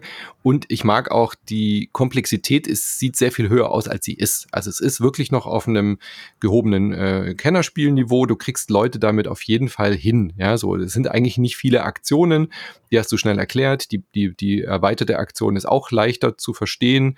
Dadurch kommt aber trotzdem noch eine Tiefe rein und du kannst es wirklich auch innerhalb von 15 bis 20 Minuten locker erklären, wenn es Leute nicht gespielt haben. Da sind dann auch noch zwei Module dabei, um das ein bisschen komplexer zu machen. Also du hast dann noch so asymmetrische Charaktereigenschaften, so dass du halt, was weiß ich, keine Schlüssel im Spiel nutzen kannst als Negativeigenschaft. Dafür kriegst du aber noch einen Benefit bei was anderem, was dir dann leichter ist und so. Und äh, du hast dann eben auch noch so äh, Wertungskarten, wo du drauf spielen kannst, die du auch noch mit reinnehmen kannst. Also für mich ganz klar ein Kennerspiel, was aber genügend Tiefe bietet, um auch ExpertenspielerInnen abzuholen. Ja, also auch mit meinen Expertenrunden, die spielen das wirklich sehr, sehr gerne, weil du wirklich genug zu tun hast und die Downtime hält sich aber sehr in Grenzen. Ja, es hat es hat äh, genügend Interaktionselemente und äh, einer hat so schön gesagt, der eigentlich nicht so der Eurogame-Fan ist, der hat gesagt, also für einen Euro finde ich es richtig gut. das ist auch ein Kompliment. Ja, ja sehr, sehr gut. Schön. Genau, Gin, eins bis vier Leute bei Pegasus erschienen von Benjamin Schwer. Mir gefällt es gut, dass du, dass du auch immer dazu sagst, wie lang die Erklärzeit ist. Ja? Mm, Habe ich jetzt gerade gedacht, auch das wäre doch eigentlich eine ganz gute Info. Ja, der wirklich äh, auch die Spreu vom Weizen trennt. Also auch bei Zuhörern. Ja, ich mm. ja bei mir, ich habe so, es ist so der Standard, dass ich mir zu Hause die Spiele erklären muss, dass ich mich A wahnsinnig freue, wenn mal jemand anders ein Spiel merkt. Ja? Oh Gott, ja. ja. Und B, ich total Schwierigkeiten habe, dem oder derjenigen dann aufmerksam zuzuhören. Also ich bin mhm. auch durch dieses unendliche Erklären ein wahnsinnig schlechter Regelzuhörer geworden. Ja, ist, ich bin, wenn wir auf einer Messe spielen, da fällt mir das immer auf. Ich bin immer der Einzige, der Rückfragen stellt. Ja, die anderen, die haben immer alles sofort verstanden. Mir, ich, ich bin einfach, ja, wie gesagt, ich schiebe es darauf, dass ich so oft erklären muss. Das stimmt, ja. Lacrimosa, unser nächstes Spiel, ist aber auch relativ schnell erklärt. Ist, glaube ich, ungefähr so dieselbe Kragenweite wie Gin, würde ich sagen, ich oder? Find, Vielleicht ein Ticken komplexer. Ja, finde ich schon. Ich aber finde, nicht viel, nicht viel. Ich finde, jetzt gucken wir mal, was hier Boardgame Geek zu sagt. Boardgame Geek sagt über drei, bei Gin ist es unter drei. So fühlt sich das aber auch an. Ja. Aber es ist kein, ist es schon ein Expertentitel, ist die Frage. Nee, ich nee. finde, das ist, ist, ist ein Kennerspiel, äh, mhm. Lacrimosa, aber durchaus auf jeden Fall ein Kennerspiel. Also ich ja, ja. das jetzt nicht mehr als mein äh, Familie Plus, sage ich ja immer, fehlt euch mhm. total. Ihr müsst endlich Familie Plus einführen. Ja, sage ich dir jetzt als Jurymitglied. ja, das habe ich ja in meiner eigenen Einschätzung, habe ich das ja immer noch. Und, äh, und das ist aber deutlich über Familie Plus. Also das, das ist gehobenes Kenner, ist, auf jeden Fall. Das ist ein eindeutiges Kenner. Kenner ja, Plus. Gehobenes Kenner. Kenner Plus. Ui. Ja, und ich habe eine traurige Nachricht an euch alle. Äh, Wolfgang Amadeus Mozart ist tot. Ja, der wohl uner... es ist nicht Karl Ranseier, sondern wir sind auf den Spuren von Wolfgang Amadeus Mozart. Und warum? Also das äh, stellt sich bei dem Spiel tatsächlich wirklich. Während wir jetzt bei Gin und Kingscraft vielleicht die Thematik gelobt ja, haben, würde ich bei Lacrimosa eher sagen, Thema ist hier eher zweitrangig, kommt so gar nicht rüber, um jetzt mal gleich mal mit dem Negativen anzufangen. Das Cover ist wunderschön. Man sieht Mozart, wie er da dasteht und irgendwie gedankenversunken äh, dirigiert oder vielleicht äh, im Kopf die seine, seine, seine Operette durchgeht, was auch immer, aber puh, im Spiel selber spüre ich echt überhaupt ja, nichts davon. Leg doch mal, ich würde schon vor, einer von uns würde jetzt hier, ja, nehmen wir mal an, du hast jetzt hier, du bist leider verstorben und dann würden wir doch, aber dich auch und andere, ja, wir würden dann die Orte deines Schaffens abreißen. Ich würde nach Essen pilgern, würde mich erinnern an unsere ehemaligen Zusammenkünfte, würde äh, ja, Mozarts Frau, also in dem Fall deine, äh, ja, ich würde alle treffen und wir würden die, die Informationen und Erinnerungen in Buchform zusammentragen. Und so ist es doch ein bisschen. Wir waren irgendwie, wir hatten ja schon mit Mozart zu tun, ja, und, und, und laufen uns da halt herum, äh, verstört, weil das Genie und unser Freund verstorben ist, äh, treffen irgendwie auch Mozarts Frau und reißen Orte ab, um uns zu erinnern, wie schön das doch alles war und erleben in Erinnerungen äh, so, ist doch eigentlich ein ganz Ja, ist ja schön, schön, wie du mir dieses Bild zeichnest. Ich weiß nur nicht, was das mit diesem Brettspiel zu tun hat, ehrlich gesagt. Das steht in der Anleitung so, aber im Brettspiel spüre ich davon ja, gar nicht. Du wanderst doch herum. Ja, und, äh, my ass. Das unvollendete Requiem, mein Freund, ja. wird vollendet dank unserer Tätigkeit irgendwie. Oder auch nicht. Oder auch nicht, genau. Es ist trotzdem ein gutes Spiel. Das ist ja das Schöne daran. Also äh, trotz dieser unthematischen Einleitung, äh, sie haben halt irgendwie ein Thema gesucht und das haben ja viele Eurogames. Das hatten wir jetzt dieses Mal tatsächlich in den, bei den Spielen, die wir heute vorgestellt haben. Waterfall Park hat auch ein austauschbares Thema.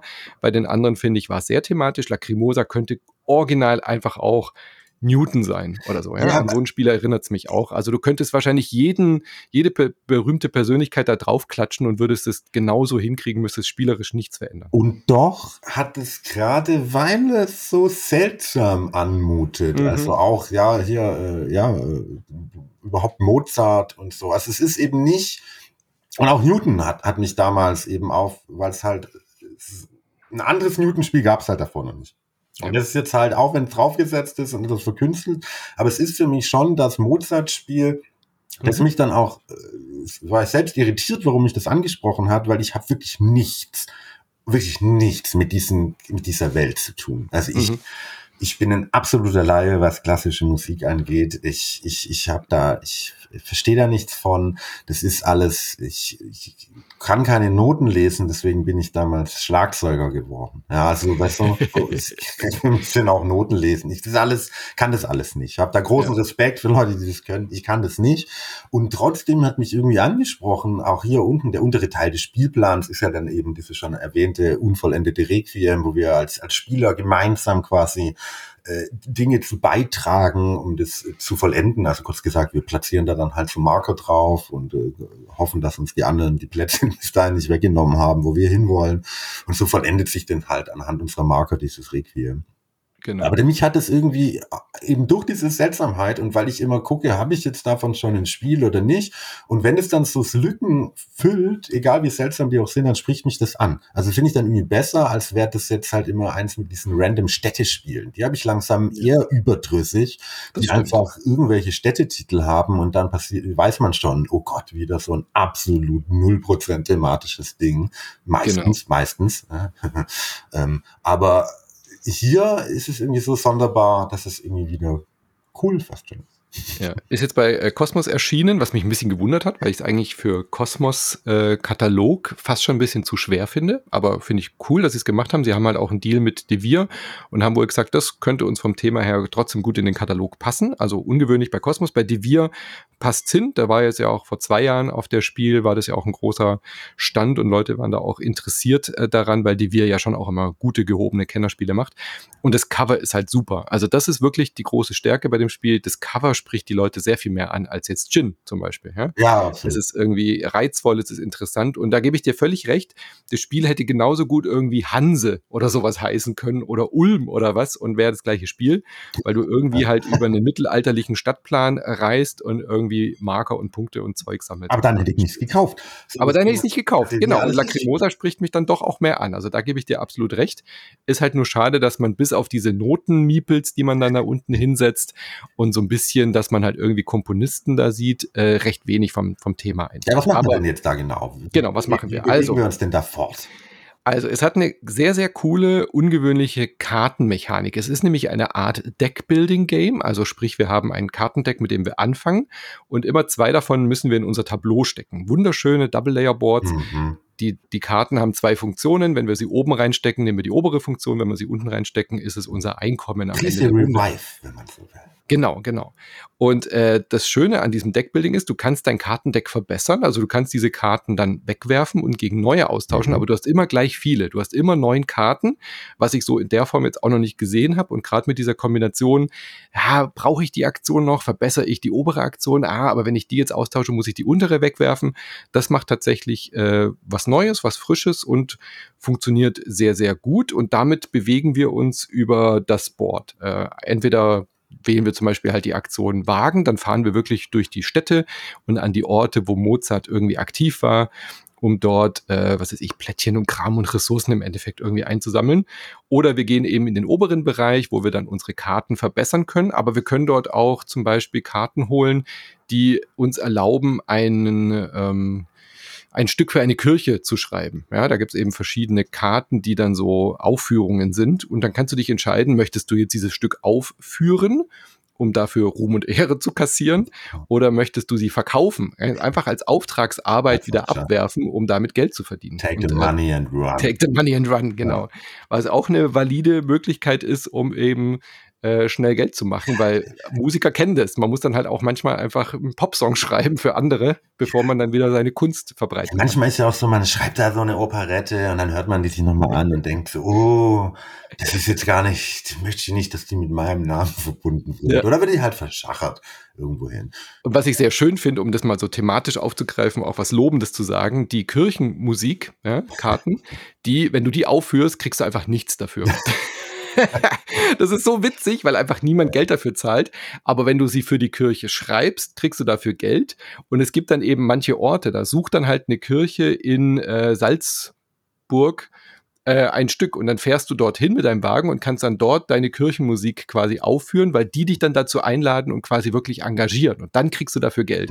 Also das finde ich, haben sie dann wieder gut hingekriegt, so kleine thematische Kniffe reinzubringen. Ich weiß alles, ich hab's mir, ich habe mir wie gesagt Lacrimosa schon äh, eben nicht auf der diesjährigen Spiel, sondern ich mhm, bei Devir damals. Ja. letztes Jahr bei Devir auf Englisch geholt und war da echt, also habe mich da so ein bisschen vom Vorab-Hype anstecken lassen. War auch echt gehypt. Das war äh, kurzzeitig war das dann auch bei mir im Ranking ganz weit oben und ich habe es dann auch eben seit letztem Mal jetzt einige Male gespielt. Das ist deutlich öfter, als ich das von Chin mhm. Kingscraft und Waterfall Park sagen kann. Und es ist immer noch hoch im Kurs, aber so dieser ganz ursprüngliche Anfangshype, also wo ich das wirklich auch so in der Top 3 des Jahres wahrscheinlich fast schon, fast schon eingeordnet hätte, da ist es dann eben wieder abgerutscht. Also es ist mhm. ein sehr gutes, gehobenes Kennerspiel. Aber der, ja, also den Hype, den ich ganz am Anfang da selbst noch hatte, der hat so ein bisschen nachgelassen mit den Partien. Ja. Also es hat nicht gehalten, sag ich mal, was jetzt so meine ganz persönliche Oberklasse, wo ich denke, das nimmt einfach mit keiner Partie der Spielreiz ab. Was weiß ich, so Arche Nova, Age mhm. of Innovation, auch ein Revive habe ich noch mal deutlich öfter gespielt ist vielleicht auch persönlicher Geschmack. Also es ist wirklich ein tolles und feingeschliffenes Eurogame auf gehobenem Niveau und gerade durch dieses spezielle Thema ähm, hole ich es auch immer mal wieder raus. Aber es hat nicht ganz diese Oberliga in meinem nee, ich weiß auch, ich kann es ja auch gar nicht so genau Sachen äh, sagen, woran das liegt, aber Sachen, ich habe auch Sachertorte. Sachertorte, ja. Aber irgendwie geht der Reiz schnell verloren. Also ich finde auch die ersten Partien, gerade mit dem Material, diese Kartenmechanik, dann will man es nochmal ausprobieren, probiert ein bisschen was anderes. Ah, jetzt diesmal verkaufe ich meine ganzen Komponien und so. Oder ich versuche möglichst schnell hinten in diese letzte Partitur zu kommen, mhm. weil ich dann, habe ich zum Beispiel bei der letzten Partie dann äh, probiert, das endlich mal zu machen. Dann äh, kann ich immer zweimal reisen. Ja, so, so Sachen probierst du dann mal aus aber ich finde, man hat dieses Spiel relativ schnell durchgespielt, in Anführungszeichen. Also nach drei, vier, fünf Partien habe ich so das Gefühl gehabt, ich habe eigentlich alles gesehen, was in diesem Spiel drin ist. Und wenn jemand das spielen will, dann spiele ich es auch gerne mit. Aber es ist kein Spiel mehr, wo ich sage, oh, das reizt mich total, das ständig zu spielen. Wie zum Beispiel Newton oder äh, Spiele in dieser, in dieser Kragenweite. Hatte ich irgendwie, da habe ich einfach mehr andere Spiele, die das dann so mehr Reiz noch haben bei den mehrfachen Partien, weil man hier dann doch bös gesagt eigentlich immer irgendwie das, den, den, den gleichen Ablauf irgendwie so hat. Ja, das stimmt, genau. Es ist so im, im Entdecken endlich. Ja, irgendwann hat man dann halt den Mozart durchschaut und hat sich wieder an alle gemeinsamen ähm, Jam-Sessions erinnert. und äh, ja. Ja. Dann, äh, genau, also ich habe es in der ersten Hälfte, also jetzt die letzten sechs Monate seltener rausgeholt als in den ersten sechs Monaten. Aber ich denke, es ist, es wird noch lange Zeit in meiner Sammlung bleiben. Ja. Behaupte ich jetzt ab. Nö, also weggeben will ich es auch nicht. Ich will es auch behalten, weil es einfach auch ein schönes Spielmaterial ist, ein ungewöhnliches Thema. Haben wir noch gar nicht gesagt, ist von Gerard Assensi und Ferrand Renalias. Keine mir bekannten Autoren, Autorinnen, ähm, auch keine großen bekannten Spiele, wo ich sagen würde, ah ja, das war doch der von dem und dem Spiel. Und äh, Devir bei Cosmos erschien eins bis vier Spielende, dauert eineinhalb Stunden bis zwei Stunden so und genau, Komplexitätsrating 3 finde ich angemessen. Also Kenner Plus. Wie schnell erklärst du das? Ich sage, da braucht man jetzt schon eine halbe Stunde. Ja, ja, ja, ja, ja. Da braucht man schon, weil die, die Mechaniken dann doch sehr. Du musst jede Karte durchgehen, da musst du nochmal diese Besonderheiten durchgehen mit der unten und mit dem Wegwerfen und so. Also da erklärt man schon ein bisschen länger. Also ist ja immer so, halbe Stunde. wie erfahren sind die Leute, denen ihr Spiele erklärt. Das ist dann ja, wahrscheinlich ja. auch der Richtwert wie in der Spielzeit. Also 20 bis 45 Minuten wahrscheinlich dann Spielerklärung. Gut, zum Abschluss kommen wir zu einer Erweiterung. Das besprechen wir tatsächlich eher selten, aber bei der Erweiterung, wie gesagt, seit ich in der Jury bin, spiele ich eigentlich kaum noch Erweiterungen oder äh, Add-ons, einfach weil mir die Zeit dazu fehlt. Aber bei dem Add-on, bei der Erweiterung musste ich einfach äh, sie ausprobieren, weil es zu einem meiner Lieblingsspiele ist, nämlich Arche Nova. Äh, du hast es ja auch gerade schon erwähnt, ein All-Time-Classic, ein Instant-Classic von Matthias Wigge, der ja mit seinem Erstlingswerk hier gleich den ganz, ganz großen Wurf gelandet hat. Bei Feuerland-Spiele erschienen. Dreist, ja.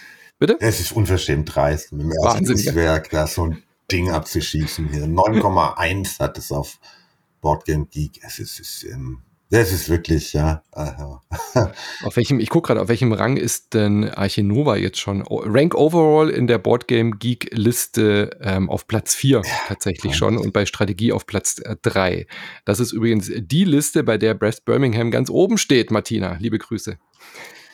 Ja, also, also Arche Nova hat sich bei uns, also ich glaube tatsächlich, das ist so aus der jüngeren Moderne tatsächlich mhm. auch mein, ähm, mein absolutes Lieblingsspiel in der gehobenen Kategorie, also auf einem Level, wo ich sonst eben. Ja, überleg dir das mal, wie, wie schnell die in diese Top Ten sind. Also wie lange oh. war die Top Ten äh, festgemauert mit Gloomhaven, Brass Birmingham, Pandemic Legacy, Twilight Imperium, Terraforming Mars und Arche Nova, was ja klar ganz stark von Terraforming Mars äh, inspiriert worden ist, hat es jetzt tatsächlich geschafft, Terraforming Mars eben zu überrunden und ist jetzt auf Platz 4 direkt nach Gloomhaven. Und Dune Imperium ist ja der andere neuere, jüngere Kandidat, der auch da sehr schnell in die Liste ja. gekommen ist.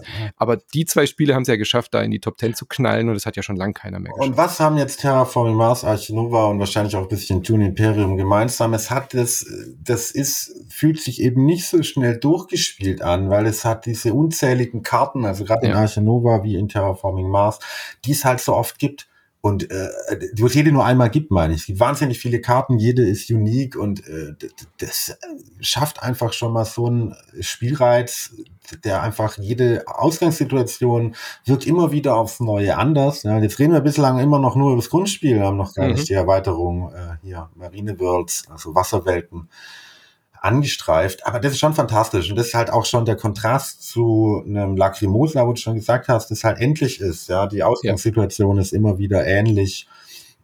Letztlich ist sie natürlich ja auch. Wir bauen einen Zoo, ja, aber dadurch, dass ich halt einfach, ja, ich muss ja immer wieder gucken, was kommen da für Karten auf meine Hand, was, was für ein Zoo baue ich denn gerade, hat ja noch eine Spezialfähigkeit. Also will ich ganz toll. Das heißt, äh, wenn ihr das Grundspiel erst zwei, dreimal gespielt habt, ja, äh, spart euch, braucht es noch nicht, aber mhm. wenn ihr halt in die Kategorie gehört, und äh, Archinova ist wahrscheinlich bei mir jetzt das meistgespielte Expertenspiel mhm. der letzten Zeit, da haben wir uns wirklich so gefreut auf eine Erweiterung, habe ich mich schon lange nicht mehr. Ja. Wasser Und sie passt ja auch thematisch. Es war ja klar, dass die Wassertiere Alle noch so ein bisschen Wasser. gefehlt haben. Man hatte ja mal so ein Krokodil oder so, aber es gab ja noch kein Aquarium und deswegen war das klar, dass es kommen wird und äh, natürlich auch eine super thematische Erweiterung. Aber es sind ja nicht nur einfach neue Tiere und jetzt irgendwie ein Aquarium. Also es gibt jetzt zwei neue Sondergehege für Wassertiere, aber es sind ja auch sehr viele neue, coole Sachen dazugekommen, ja. die jetzt nicht nur thematisch sind. Also natürlich hast du jetzt auch äh, Wassertiere, die dann eben war in diese klar, Gehege müssen, genau. war ja logisch, die auch eine ganz coole neue äh, Mechanik reinbringen, nämlich so eine Welle weil das Spiel oft den Vorwurf bekommen hat, dass die Kartenauslage nicht oft genug durchwechselt, gerade wenn du zu zweit spielst zum Beispiel. Und jetzt kommen noch mehr Karten dazu. Genau, und diese alle, oh neuen oh Karten dachten dann alle, oh Gott, noch mehr Stau auf dieser Autobahn. Nein, diese neuen Tiere, wenn sie kommen, spülen sie quasi mehr Karten durch, ja. was wirklich sehr, sehr clever gelöst ist. Äh, und solche kleinen Verbesserungen auch fürs Grundspiel sind wirklich die große Stärke von dieser Arbeit. Und das war letztlich irgendwie ja alles klar. Natürlich wurde Wasserhelden angekündigt, es kommen Wassertiere, und dann kommen natürlich auch neue spezielle Wassergehege und es ergänzt sich alles prima und wundervoll in die schon vorhandene Mechanik. Aber wovon ich halt äh, bis zum Kauf des Dings keine Ahnung hatte, war, dass es auch neue Aktionskarten gibt. Mhm. Und das fand ich richtig, richtig toll.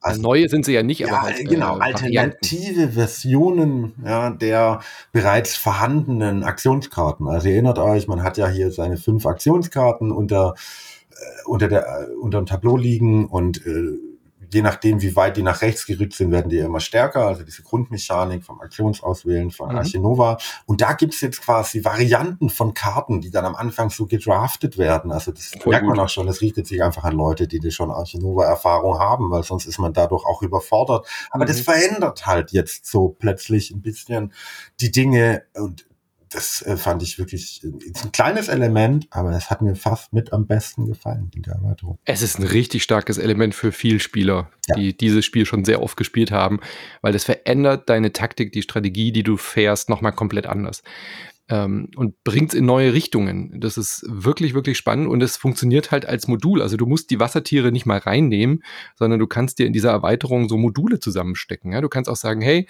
lass uns das Grundspiel spielen, aber eben mit diesen neuen Aktionskarten. Du hast natürlich auch ähm, die Möglichkeit, dann alles gleich reinzupacken und so. Und diese Aktionskartenveränderung, gerade mit dem Drafting, ist sehr clever gewählt. Hat mich auch überrascht, hatte ich auch, wie gesagt, gar nicht auf dem Schirm. Ich dachte, da kommen nur Tiere dazu und so. Und äh, das erweitert das Grundspiel nochmal und macht es tatsächlich noch besser. Deswegen würde ich auch sagen, für Leute, die Archinova mögen, ist diese Wasserwelten-Erweiterung ein Pflichtkauf. Ja, das ist ja irgendwie, also klar also wenn man der Arche Noah-Fan ist, auf jeden Fall. Allein schon. Nee, aber das, hat, das, darf, das kann nicht jeder DLC von sich sagen. Nee, also nicht jede Erweiterung Fall. zum Brettspiel macht es wirklich besser. Nicht, nicht, aber das ist eine der, die die's, also ich, äh, in dem Fall will ich auch sagen, auf jeden Fall holen. Es ist ja sogar so, die haben ja dann noch so verbesserte Materialien reingepackt. Vielleicht, mhm. weil es ihnen irgendwie zu wenig Zeug war was sonst in der Schachtel drin gewesen wäre. Aber auch das ist ein cooles Gimmick. Also, ja. ja die hätte es am wenigsten gebraucht. Ja. Die sind quasi jetzt einfach so, so Sondermiepels, die sie halt einfach mitgeliefert haben als Goodie. Also um den Preis zu rechtfertigen. Oder? Ja, wahrscheinlich auch das. Aber trotzdem nimmt man die natürlich gerne mit. Was auch noch dazu gekommen ist, ich habe ja so ein paar spielerische Verbesserungen sind echt mit drin. Also sie haben einige Karten ausgetauscht. Das heißt, du hast so ein Legacy-Gefühl. du packst dieses Marien, äh, Quatsch, Marien sag ich, äh, Wasserwelten aus und dann steht erstmal drin, zerreiße und zerstöre diese folgenden Karten, was ich total geil fand, weil einfach äh, gewisse Balancing-Updates sozusagen dazugekommen sind, ja gerade im Zuge der neuen äh, Karten sind dann manche Tiere dann äh, abgeschwächt worden, verbessert worden oder gestärkt worden. Also auch da gibt's wirklich ein Karten-Update. Darf man sich auch nicht scheuen, die dann wirklich äh, zu zerstören, damit das Spielgefüge nicht durcheinander geht. Ja, nicht dann doppelt. Also, ja, genau, ich sie, sie werden ja sonst ernst. doppelt. Ja, also. Ich habe sie richtig zerknickt und zerrissen und meine Mitspielenden so, nein, das kannst du doch nicht tun. So muss man mit Legacy-Spielen umgehen. Ja, das meine ich halt auch, das sind diese, also wie Terra Mystica damals, was auch so ein endloser Dauerbrenner bei mir auf höhere höherem Spielniveau ist. Ähm, wo es dann ja, also ich meine, jetzt gibt es Age of Innovation, da werden wir hoffentlich eines Tages auch mal drüber sprechen. Aber auch in Terra Mystica gab es ja dann irgendwann diese angepassten, ja, Siegpunkt Startbedingungen, mhm. je nachdem, welches Volk man wählt, weil sich halt nach endlosen Partien rauskristallisiert hat, ah, okay, das ist doch ein bisschen stärker als das. Und dann haben wir das so im Siegpunktbereich wieder gebalanced. Ja. Ja, immer noch dran weitergemacht, nie nie gesagt, ist jetzt fertig. Und ja, da, da merkt man schon auch, dass Matthias Wicke das ernst meint. Ähm, äh, also ich finde es ein fantastisches Erstling. Und ich sagte es ja, ich habe hab ihn schon mal, als ich ihn auf der BerlinCon getroffen habe, habe ich. Da saßen wir zu dritt sogar zusammen. Ah ja, richtig. Und ja. Das, ich bin hier verpflichtet, ich muss das jetzt einfach immer wieder sagen, damit es sich, falls er diesen Podcast hörst, lieber Matthias Wicke, äh, ein Freizeitparkspiel. Ja? ja. Wie Arche Nova. Von mir aus auch ein gemoddetes Arche Nova. Ja. Einfach Theme Park draufgestülpt. Ist mir wurscht, aber bitte errette uns alle und mache ein Experten-Theme Park-Spiel. Äh, dass es einfach endlich gibt. Theme Park, The Board Game, wo man Das Pommes war so witzig, wie wir, wie wir da zu dritt saßen und wir beide so mit leuchtenden Augen, ja, und Themenpark hier und Freizeitpark, das wäre doch genau richtig. Und weil die meisten Freizeitparkspiele, das hatten wir da uns ja auch schon ausgetauscht, haben halt nicht diesen Anspruch, wie jetzt eine Archinova es ja, hat. Viel zu seicht. Sowas wie Unfair und so ist mal lustig, aber es ist halt einfach nicht Archinova. Und Archinova mit Achterbahnen und Co. und äh, wirklich so Europapark zum selber bauen großartig. Wäre ich auch da voll mit, dafür. Äh, wie ich sag's ja immer, mit, äh, was im Themepark halt möglich war, die Pommes salziger genau. machen, damit die Leute genau. mehr trinken. Auf dem Komplexitätsgrad muss es angesiedelt sein. Und äh, ja, beim Archinova-Spielen dachte ich, ja, das ist wieder eins dieser Spiele. Das hätte man doch einfach auch als Freizeitparkspiel machen können. Ich kenne sogar Leute, ja, ich, also eigentlich kenne ich nur einen, der möchte Archinova nicht spielen, weil es ein Zoo-Spiel ist. Ja. Ja. Ich sage, es ist, es ist das beste Spiel. Es ist das beste Spiel. Du musst es spielen. Und er sagt, ja, aber es ist ein Zoo. Ich sage, es ist ein ganz moderner Zoo, ein artgerechter Zoo. Wer kann die Tiere auch alle wieder auswildern? Und eines Tages wird er es auch mit mir spielen, aber es ist, ja, wäre das ein Freizeitparkspiel? Ja, dann, ja, vielleicht wären das die letzten vier Steps gewesen. nee, ich, ich, ja, ich glaube ja nicht. Aber es, ja. Um das noch zu vervollständigen, was auch noch drin ist, ist eine neue vierte Universität, Stimmt. die das auch dir erleichtert, äh, an gewisse Tiersymbole ranzukommen, weil auch das eine Kritikpunkt war am ersten Spiel, dass man manchmal, keine Ahnung, man spielt auf Affen und dann kommen die die ganze Zeit nicht, dann hat man halt Kartenpech. Das wird durch diese vierte Universität auch ein bisschen ausgeglichen. Wenn man die nämlich nimmt, kann man sich aus dem Kartenstapel so lange Tiere aufdecken, bis dann eben diese, dieses Tier kommt, was eben auch sehr, sehr cool ist, weil man A, eins von diesen Icons hat und aber auch gezielt ein Tier aus der, aus dem Stapel dann äh, sich holen kann, was ich wirklich schön finde, dass solche Sachen, solche Kritikpunkte dann auch aufgegriffen worden sind. Und zu diesen Aktionskarten gibt's vier unterschiedliche Aktionskarten pro Aktionskarte. Also richtig, richtig viel Abwechslung. Ja? Nicht nur eine Alternative Version, sondern äh, richtig viele. Ja, also ein wirklich ausgezeichnetes Spiel wird dadurch nochmal noch ein besser. Tick besser. Das, ähm, ja, was, was, was, was soll man dazu noch sagen? Ja? Ja. ja, Pflichtkauf. Finde ich auch. Sehr schön. Das die Spieleranzahl hat sich jetzt nicht geändert dadurch, gell? Das ist jetzt keine Erweiterung, nee, die nee.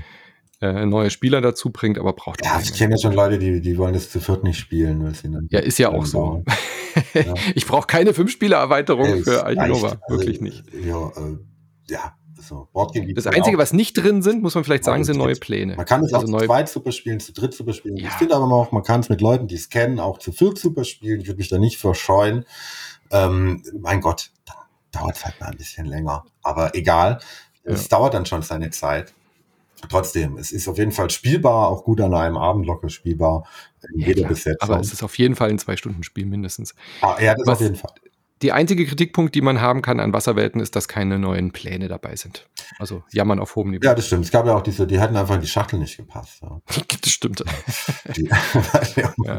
Ich habe die Schachtel eh weggeschmissen. Ich habe alles raus und zack in Originalkarton. Also das ist kein, kein Modul, was man irgendwie aufheben muss. Das macht einfach das Grundspiel besser, so wie bei Dune.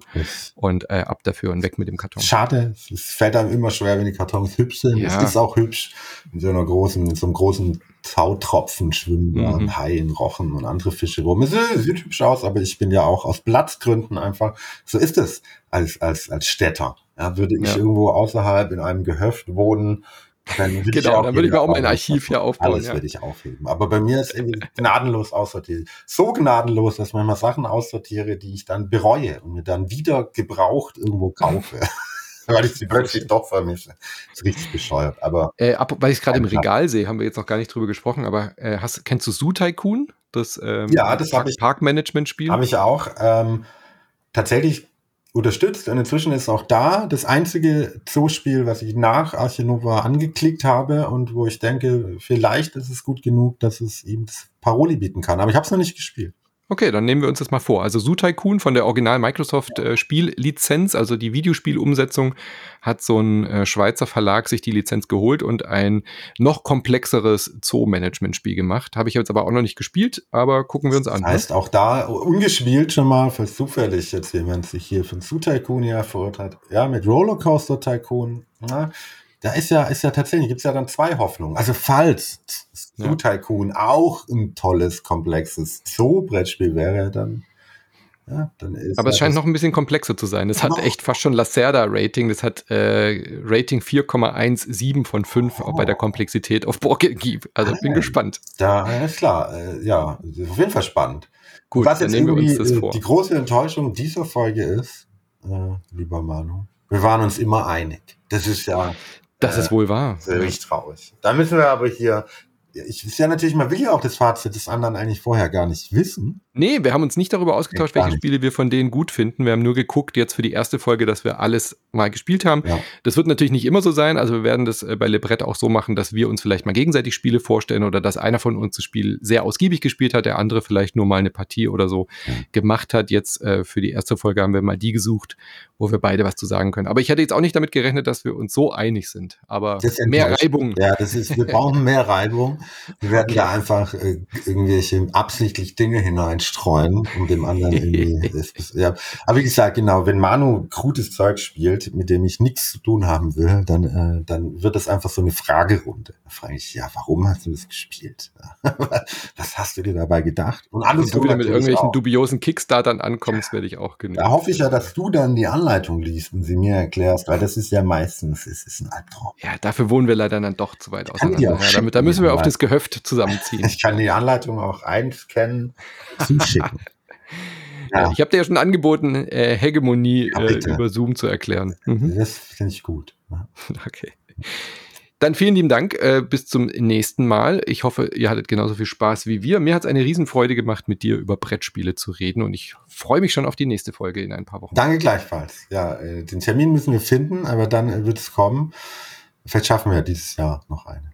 Genau. Und wenn ihr keine Folge verpassen wollt, dann unterstützt uns auf patreon.com slash insertmoin oder auf steadyhq.com slash insertmoin. Äh, die Folgen, jeden Sonntag ist bei uns die freie Folge frei verfügbar. Da machen wir so einen Wochenrückblick, den Le Brunch, wo wir über alle Videospiele oder auch äh, sonstige Themen reden, die in der Woche angefallen sind.